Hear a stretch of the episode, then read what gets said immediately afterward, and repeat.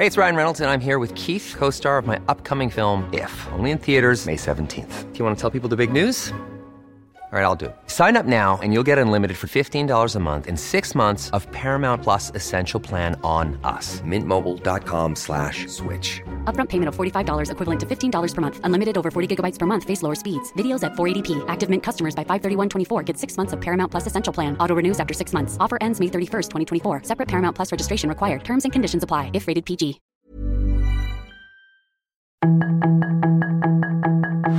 Tarde a tarde, lo que necesitas saber de forma ligera con un tono accesible. Solórzano, el referente informativo.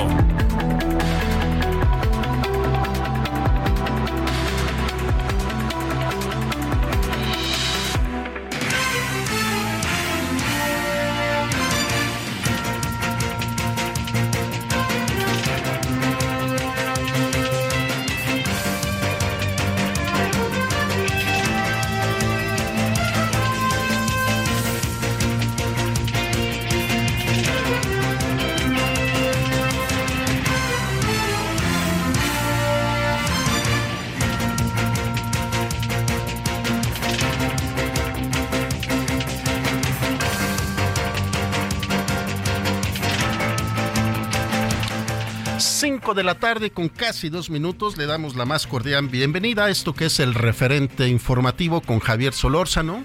En ausencia del propio Javier Solórzano le saluda Román García. Javier Solórzano se encuentra haciendo un trabajo periodístico que ya le informará y le contará qué es lo que está haciendo aquí en estos micrófonos del Heraldo Radio y del Heraldo Televisión. Saludamos a todos los que nos escuchan a través del 98.5 aquí en la Ciudad de México, quienes nos siguen en redes sociales por arroba heraldo de México y arroba heraldo radio guion bajo. Por el Facebook en el Heraldo de México, quienes nos siguen también ahí, que nos ven con la camarita. Y bueno, el día de hoy tenemos una tarde muy movida. Hay algo que usted ha escuchado que les llaman las NOMS 34 en materia de salud. Hoy la Coparmex hace un anuncio en donde dice que las NOMS canceladas en el suplemento al Programa Nacional de Infraestructura de la Calidad publicada el primero de junio del 2023 en el Diario Oficial de la Federación han sido canceladas. Se pospone su eh, esta normatividad que está proponiendo el gobierno federal de quitar estas normas en materia de salud para atender tratamientos como lo son la prevención a tratamientos y control de la diabetes mellitus, la prevención y detección y diagnóstico de tratamientos y control de la hipertensión arterial sistémica y la prevención, detención y diagnóstico de tratamientos y control y vigilancia epidemiológica del cáncer del cuello uterino.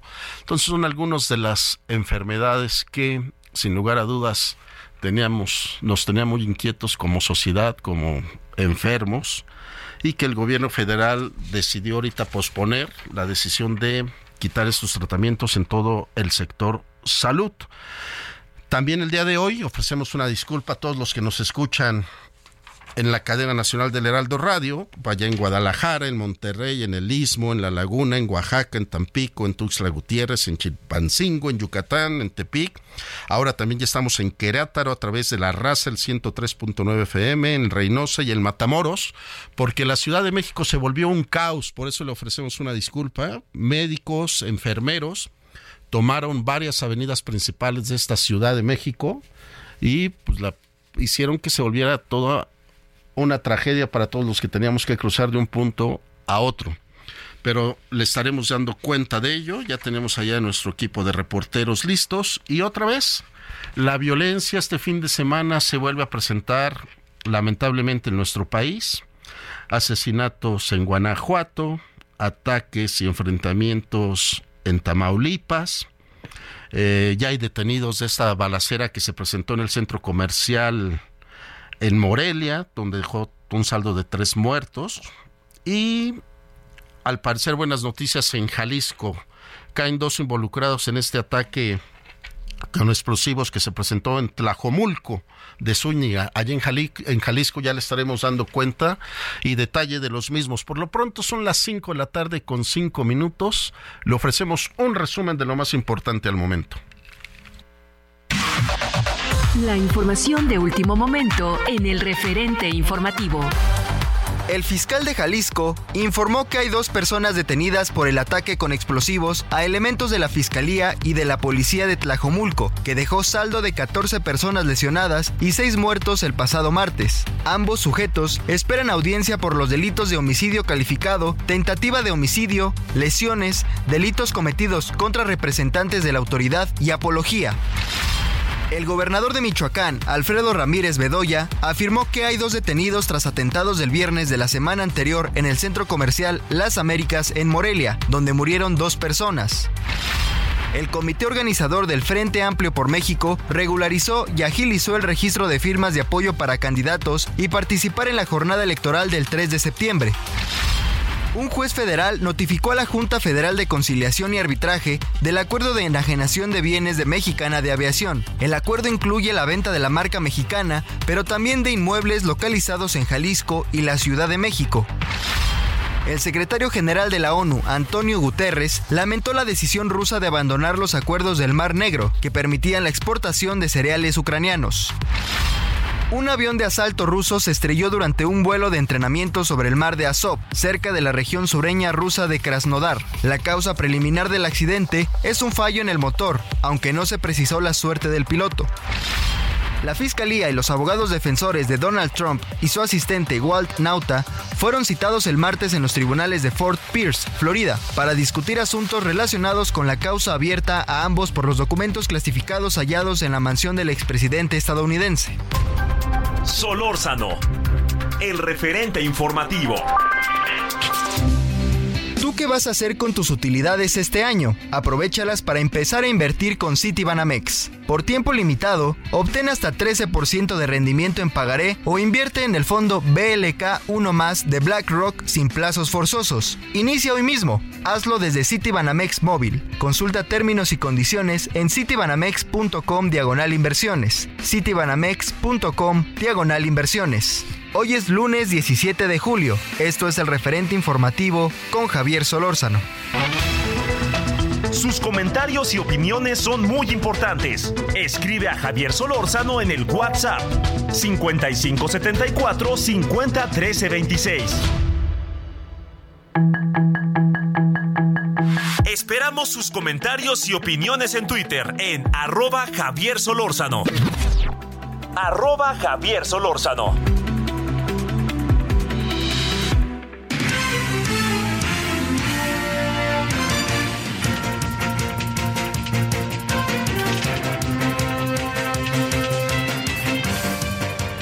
5 de la tarde con 8 minutos en la hora del centro. Esto es el referente informativo. A nombre de su titular, Javier Solórzano, le saluda Román García.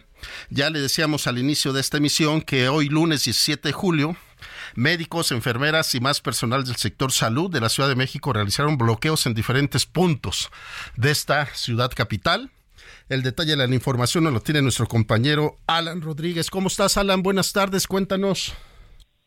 Hola, ¿qué tal, Román? Amigos, muy buenas tardes. Pues como ya lo mencionas, el día de hoy personal médico de la Ciudad de México pertenecientes a la Secretaría de Salud Capitalina realizaron múltiples bloqueos, esto en puntos como Avenida Miguel Ángel de Quevedo a la altura de Prolongación Moctezuma en la colonia Santa Catarina, Coyoacán, en la Avenida de los Insurgentes al cruce con el eje 2 Norte, en el perímetro de Tlatelolco, en el cruce de Camino a Nativitas y Avenida 16 de Septiembre, colonia San Pedro en Xochimilco, Avenida La Turba en la Avenida Tláhuac, al cruce de Fray Servando Teresa de Mier y Congreso de la Unión. Esto para solicitar, pues, lo que es su, para manifestar más bien lo que es su rechazo a la adherencia al programa IMSS Bienestar, que como ellos mencionan, pues les va a traer repercusiones negativas a su bolsillo y es que comentan que el tabulador pues de salarios de este nuevo programa pues no es un pago justo, es lo que están comentando. Además de ellos, muchos comentaron y hicieron la solicitud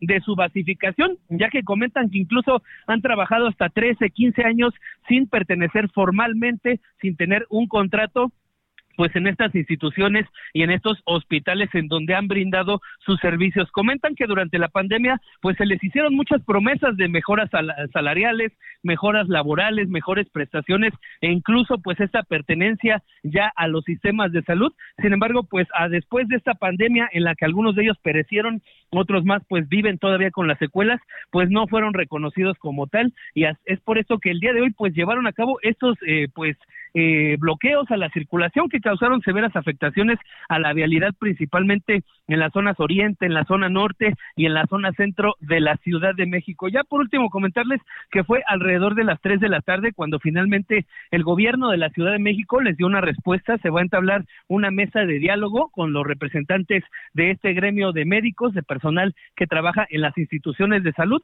y también se comprometió el titular de la del gobierno de la Ciudad de México a visitar algunos de estos hospitales, atender todas las peticiones y verificar cuál es el estado en el que se encuentran trabajando nuestros médicos. Esto fue parte de las respuestas que se les dio y con eso pues los bloqueos finalmente fueron retirados. Afortunadamente pues ya en estos momentos la circulación en todos estos puntos que fueron mencionados ya se encuentra completamente establecida y así se vivieron las manifestaciones el día de hoy por parte de los médicos de la Ciudad de México.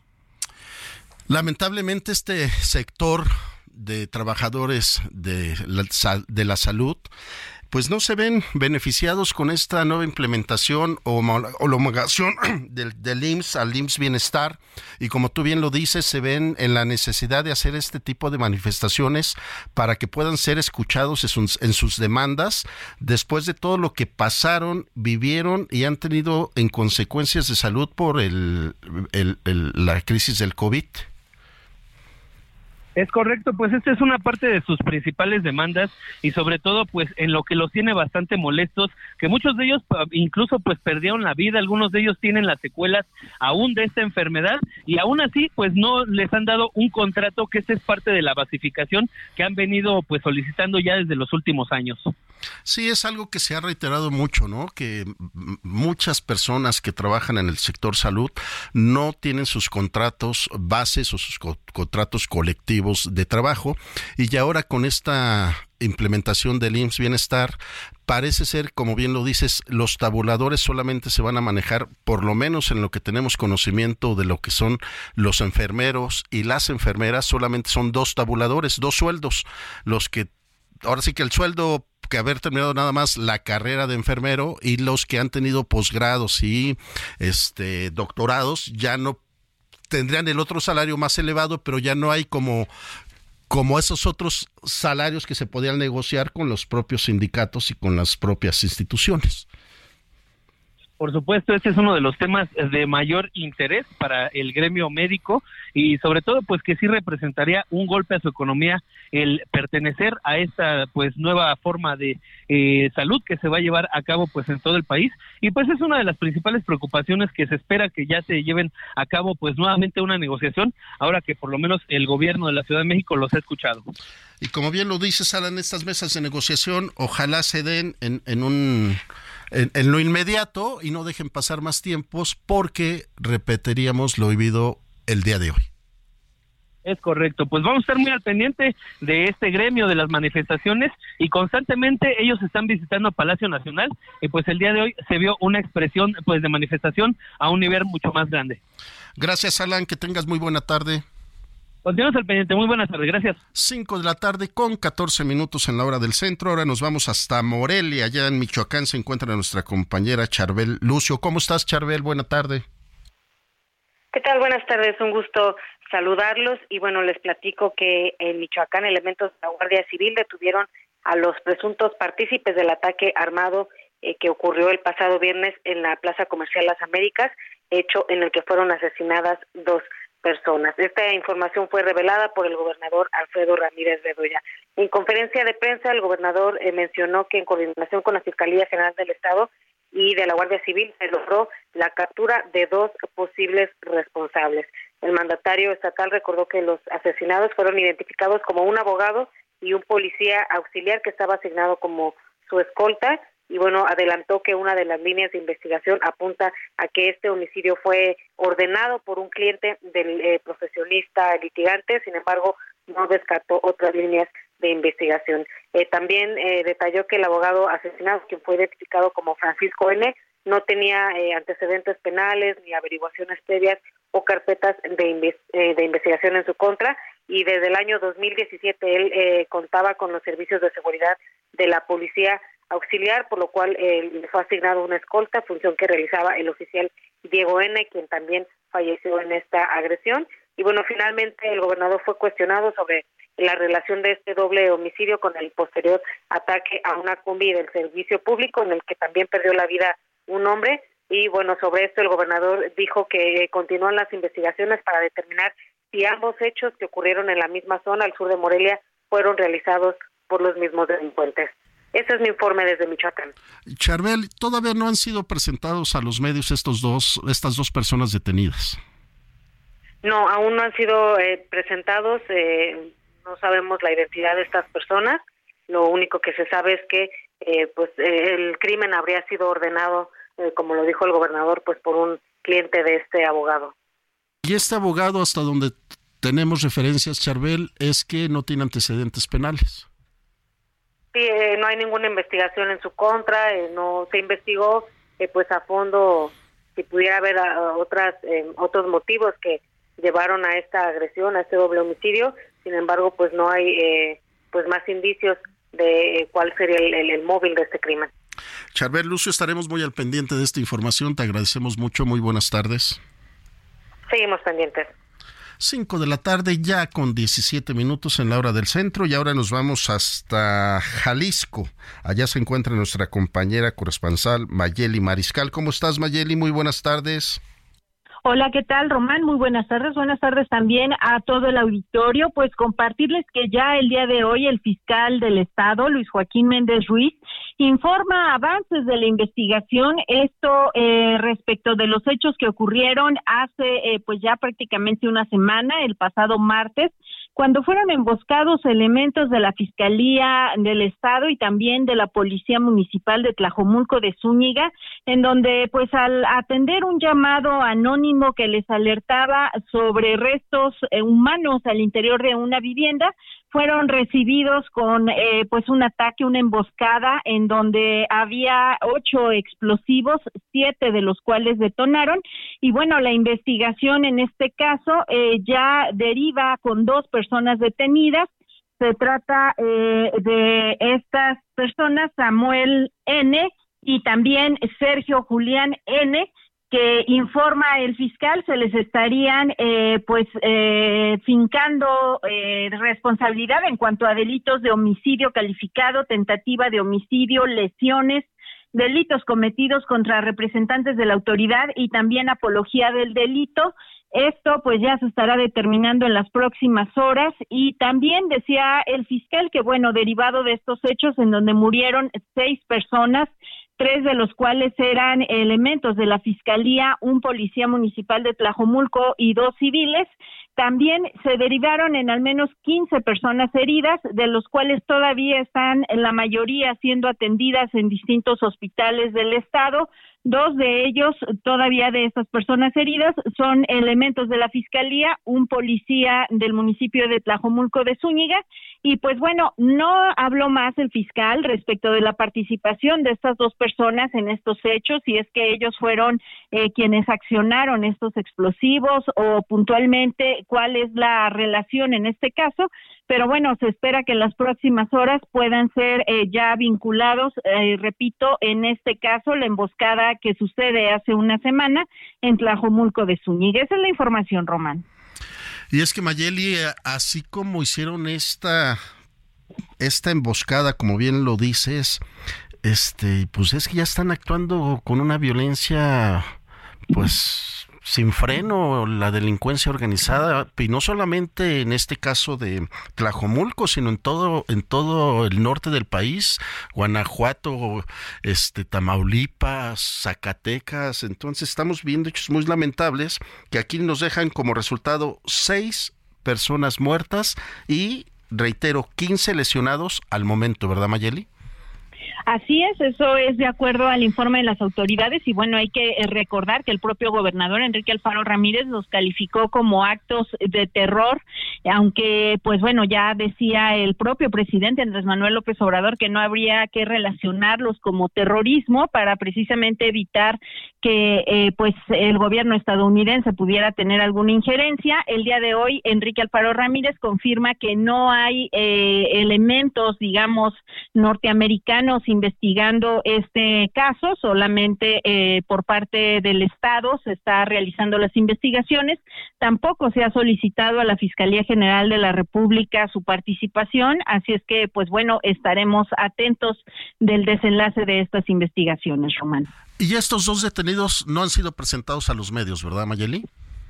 Usualmente no se presentan a los medios, solamente a través de o las redes sociales oficiales o a través del área de comunicación social se nos informa ya vía boletín de si fueron vinculados o no. Solamente este eh, pues eh, mensaje a través de un video que comparte el día de hoy el fiscal Luis Joaquín Luis Joaquín Méndez Ruiz es como nos enteramos precisamente de estos dos detenidos.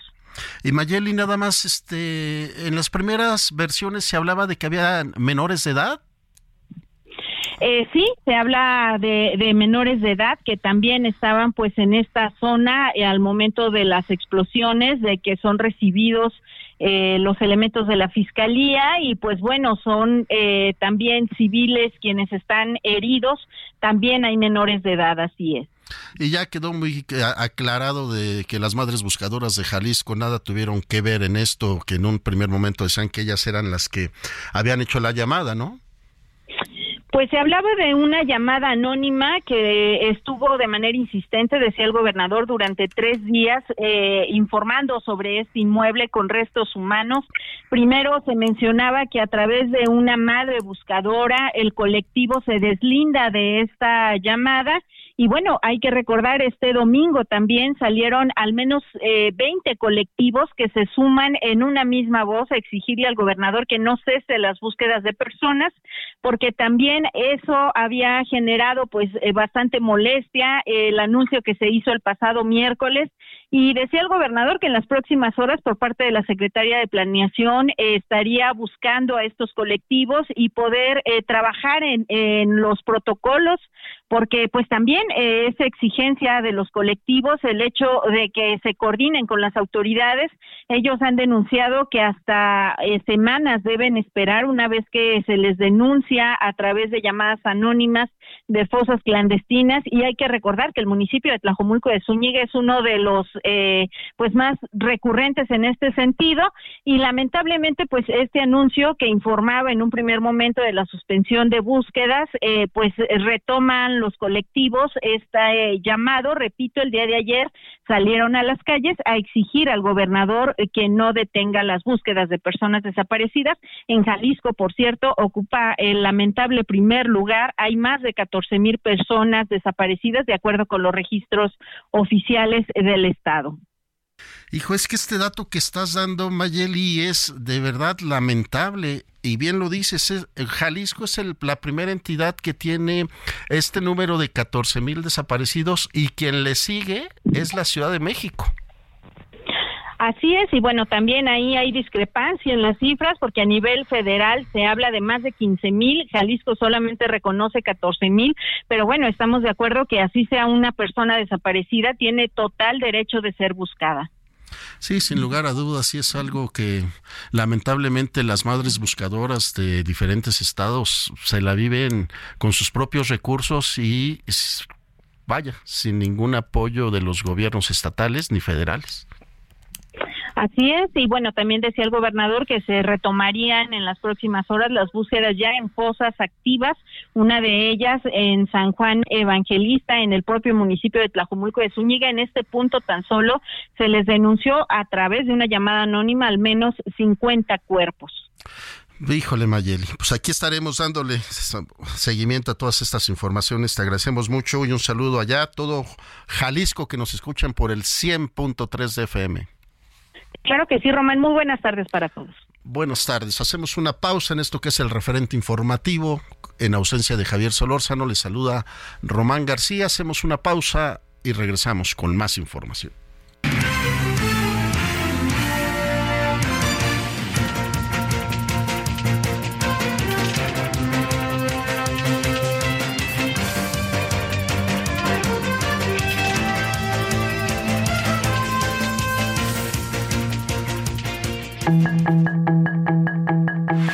El referente informativo regresa luego de una pausa.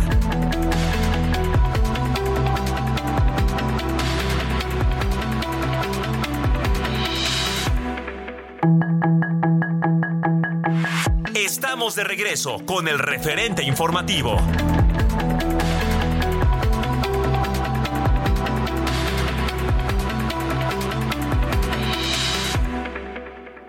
¿Quieres Millions of people have lost weight with personalized plans from Noom, like Evan, who can't stand salads and still lost 50 pounds. Salads generally for most people are the easy button, right? For me, that wasn't an option. I never really was a salad guy. That's just not who I am. But Noom worked for me. Get your personalized plan today at Noom.com. Real Noom user compensated to provide their story. In four weeks, the typical Noom user can expect to lose one to two pounds per week. Individual results may vary. Citar el estado que lo tiene todo. Ven y vive Aguascalientes, uno de los estados más seguros del país, donde encontrarás empresas internacionales, manufactura de primer nivel y recursos humanos profesionales. Su ubicación estratégica lo coloca como el mejor lugar para las inversiones. Podrás conocer la ruta del vino, su cultura, gastronomía, recursos naturales, paisajes y grandes eventos deportivos. Ven y descubre lo que el gigante de México tiene para ti. En el referente informativo le presentamos información relevante. Tras fallas, Frente Amplio por México regulariza plataforma para registro de firmas. Hay dos detenidos por balacera en Plaza de Morelia. Detienen a dos personas por ataque en Tlajomulco, Jalisco. Camioneta choca contra paradero del Metro Constitución 1917 en Iztapalapa. Fuertes lluvias en Chiapas derribaron techos, ocasionaron inundaciones y tiraron árboles al sur del estado. Balearon a tripulantes de una camioneta que circulaba en la México-Puebla. En tres meses, 827 personas obtuvieron preliberación o amnistía. Rusia suspende el acuerdo de exportación de grano a través de Ucrania. Avión militar ruso se desplomó sobre el mar. Solórzano, el referente informativo. ¿Tú qué vas a hacer con tus utilidades este año? Aprovechalas para empezar a invertir con Citibanamex. Por tiempo limitado, obtén hasta 13% de rendimiento en pagaré o invierte en el fondo BLK 1 más de BlackRock sin plazos forzosos. Inicia hoy mismo. Hazlo desde Citibanamex móvil. Consulta términos y condiciones en citibanamex.com diagonal inversiones. citibanamex.com diagonal inversiones. Hoy es lunes 17 de julio. Esto es el referente informativo con Javier Solórzano. Sus comentarios y opiniones son muy importantes. Escribe a Javier Solórzano en el WhatsApp 5574 50 13 26.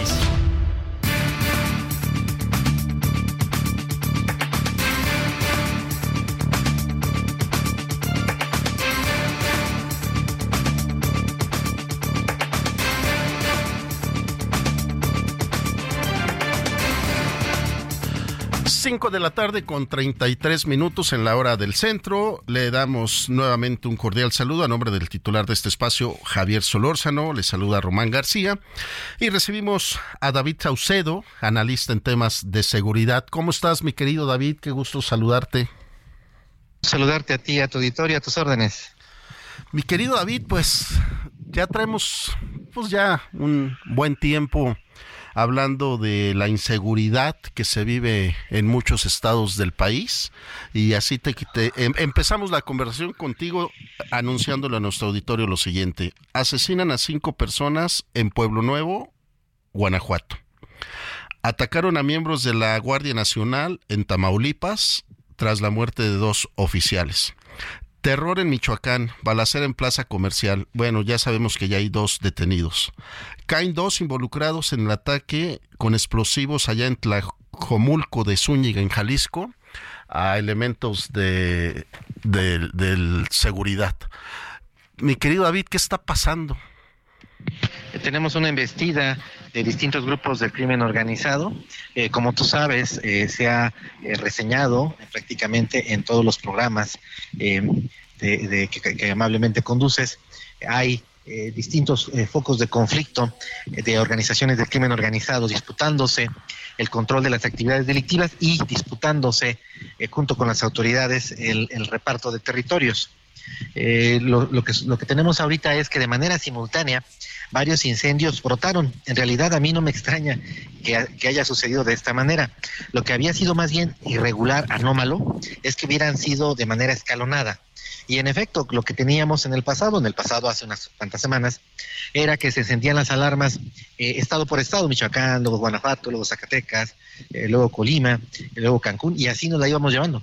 Pero en algún momento, todos estos conflictos eh, regionales iban a tener, se iban a sincronizar en virtud de que se trata de lógicas locales. En este momento nos encontramos justo en esta coyuntura, en donde organizaciones de crimen organizado luego de los reacomodos políticos derivados de la transición eh, que hubo en distintas entidades del país, luego de los procesos electorales, están cobrando facturas, están reacomodándose, eh, expandiéndose en algunos casos, atrincherándose en otros. Y lo que tenemos es que de manera simultánea, todos esos conflictos que se habían dado de manera escalonada, eh, de repente se presentan de manera simultánea. habrá que ver si este es el futuro que le depara al, Frente de Inseguridad en México, es decir, que eh, la Guardia Nacional tenga que atender en paralelo distintos conflictos, porque pareciera ser que el crimen organizado detecta esta situación.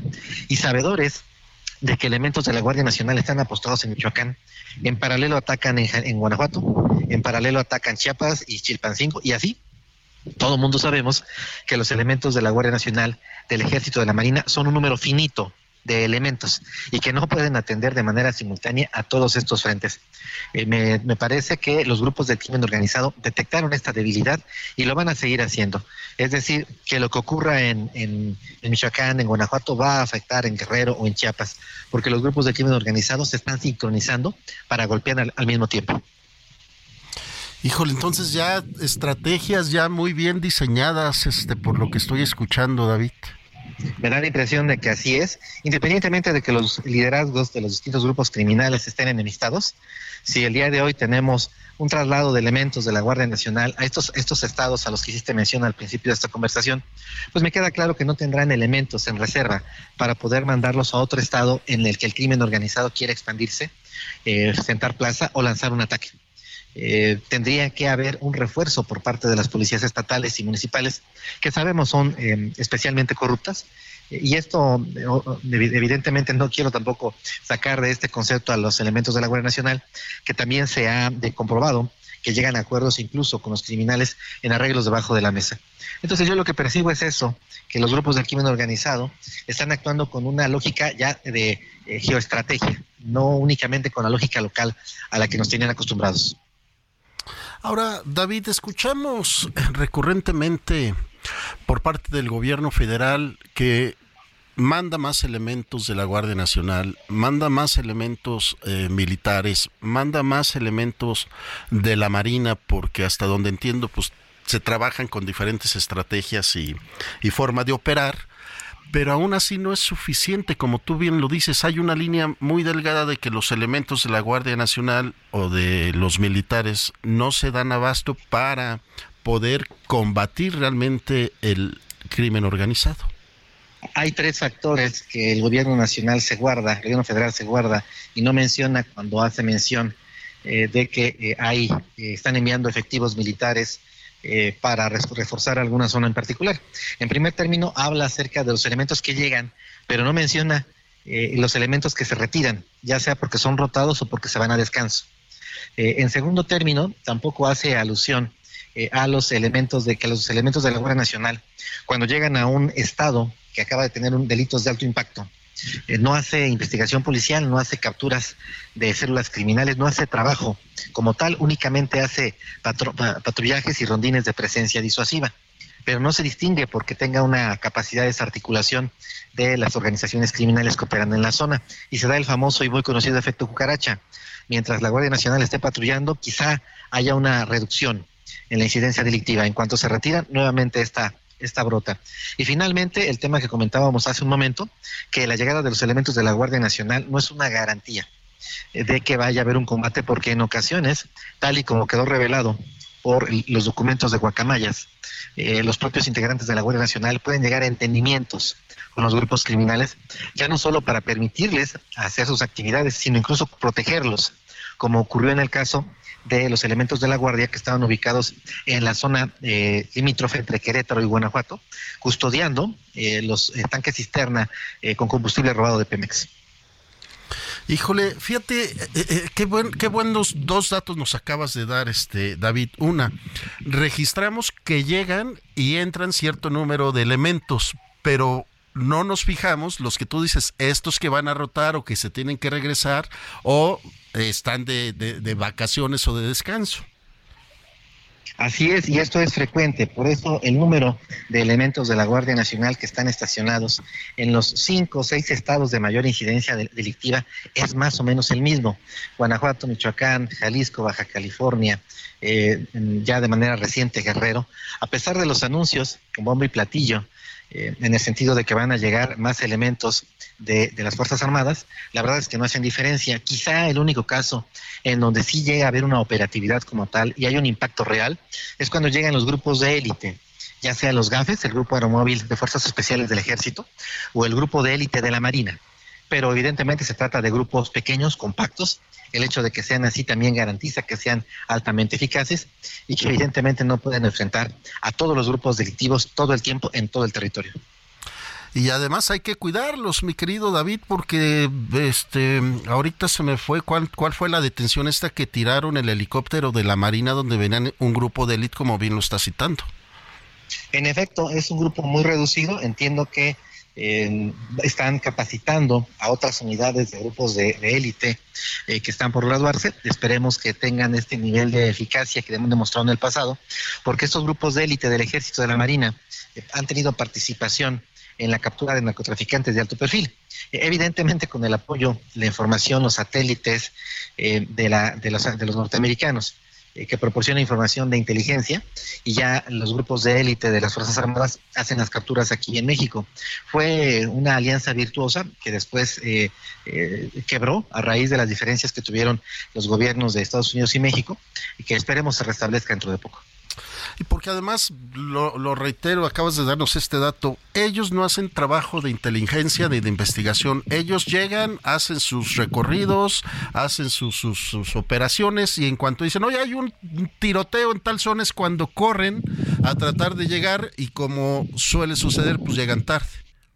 Sí, evidentemente el tiempo de respuesta de los elementos de la Guardia este, no está a la altura, en parte porque también llegan y no conocen el terreno en parte porque hay una resistencia de las autoridades locales a proporcionarles información eh, a los elementos de la Guardia Nacional y una desconfianza natural de la Guardia Nacional que tiene hacia las autoridades locales ante la presunción o quizá eh, el hecho concreto, eh, real, de que hay una compra por parte de los grupos criminales hacia las corporaciones de seguridad pública estatales y municipales.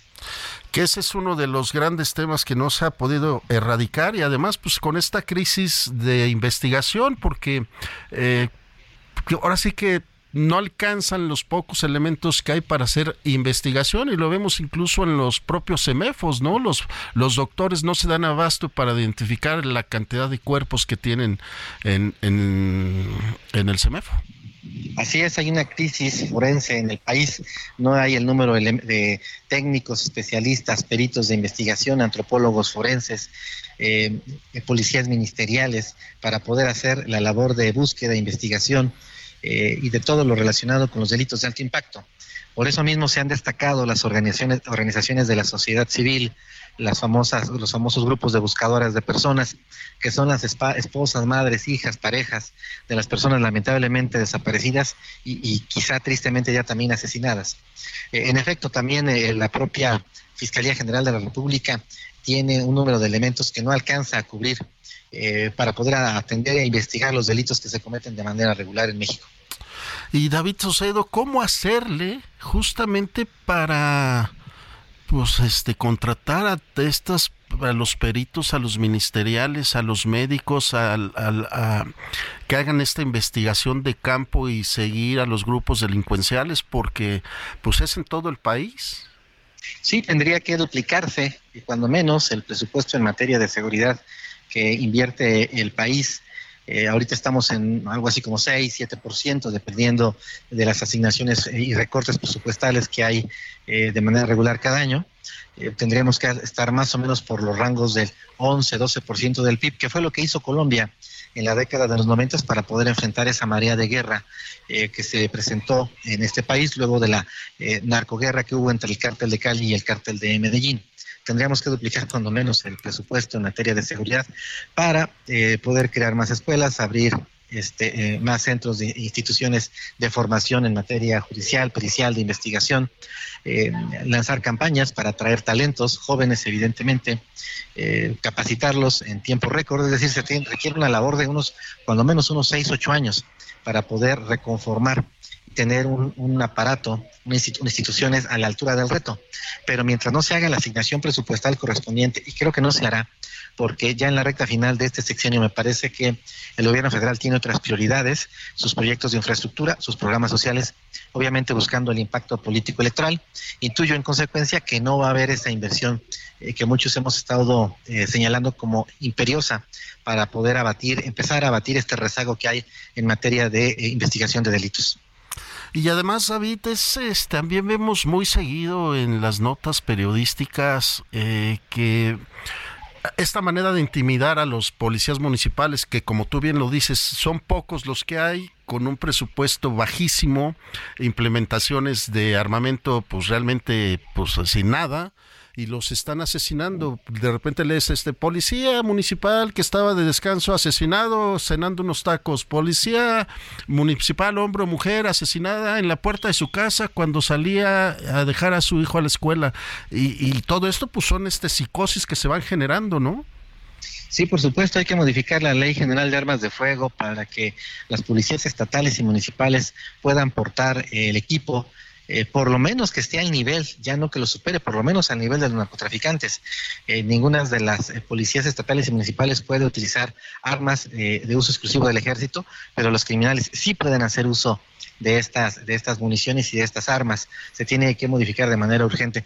Por otro lado, las propias policías estatales en las, en las peticiones de compra que hace la Sedena tiene retrasos en ocasiones hasta de un año para poder eh, eh, abastecer a las policías estatales de o municipales de rifles o, de, o de armas cortas y de municiones. Y hay un retraso impresionante por parte de la Sedena, una falta de capacidad de administración de compra de armas y equipamiento para poder transferírselos a las policías estatales y municipales.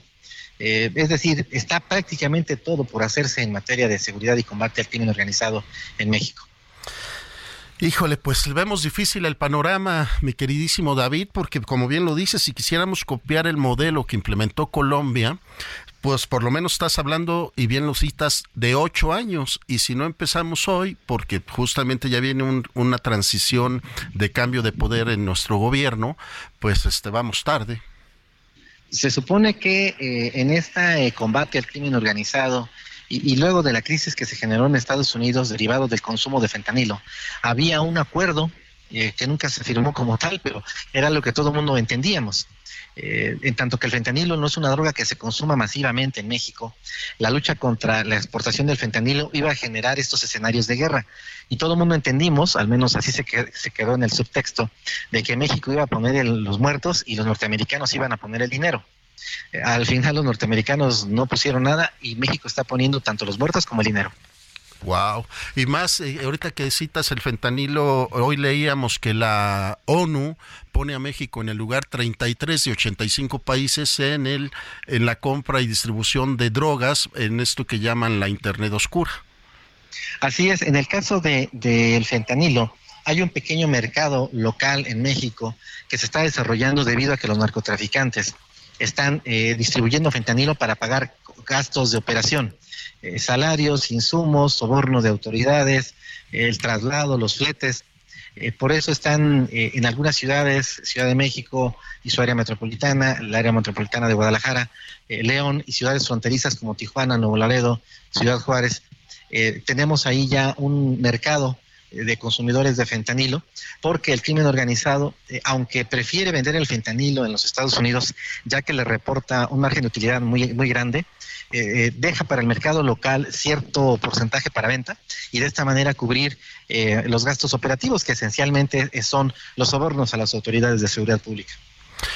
Pues querido David Saucedo, te agradecemos mucho que hayas estado con nosotros. Vamos a darle seguimiento y estaremos recurrentemente buscándote.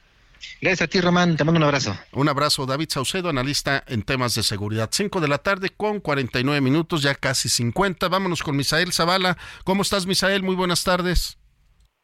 Román, muy buenas tardes, te saludo, saludo también al auditorio, pues te comento que hoy por medio de una encuesta la dirigencia nacional de Movimiento Ciudadano demostró por qué definen de no hacer alianzas con los partidos PRI, PAN y PRD rumbo a las elecciones 2024, pues argumentan que son institutos políticos corruptos y eh, son calificados como el enemigo de México. La postura de no alianzas de MC se da a conocer apenas unos días después de que su Consejo Nacional aprobó realizar un diálogo para analizar la viabilidad de ir o no a una alianza en las elecciones de 2024. Eso, eh, pues por presiones del senador Clemente Castañeda y también del gobernador de Jalisco, Enrique Alfaro. Sin embargo, pues hoy el Partido Naranja da a conocer esta decisión de no ir en alianza con Va por México, ya que tomarán como referencia un estudio cualitativo y cuantitativo de lo que los ciudadanos piensan sobre el PRI, el PAN y el PRD, y es que en esta encuesta que se, que se levantó por parte del Movimiento Ciudadano en 15 mil hogares mexicanos,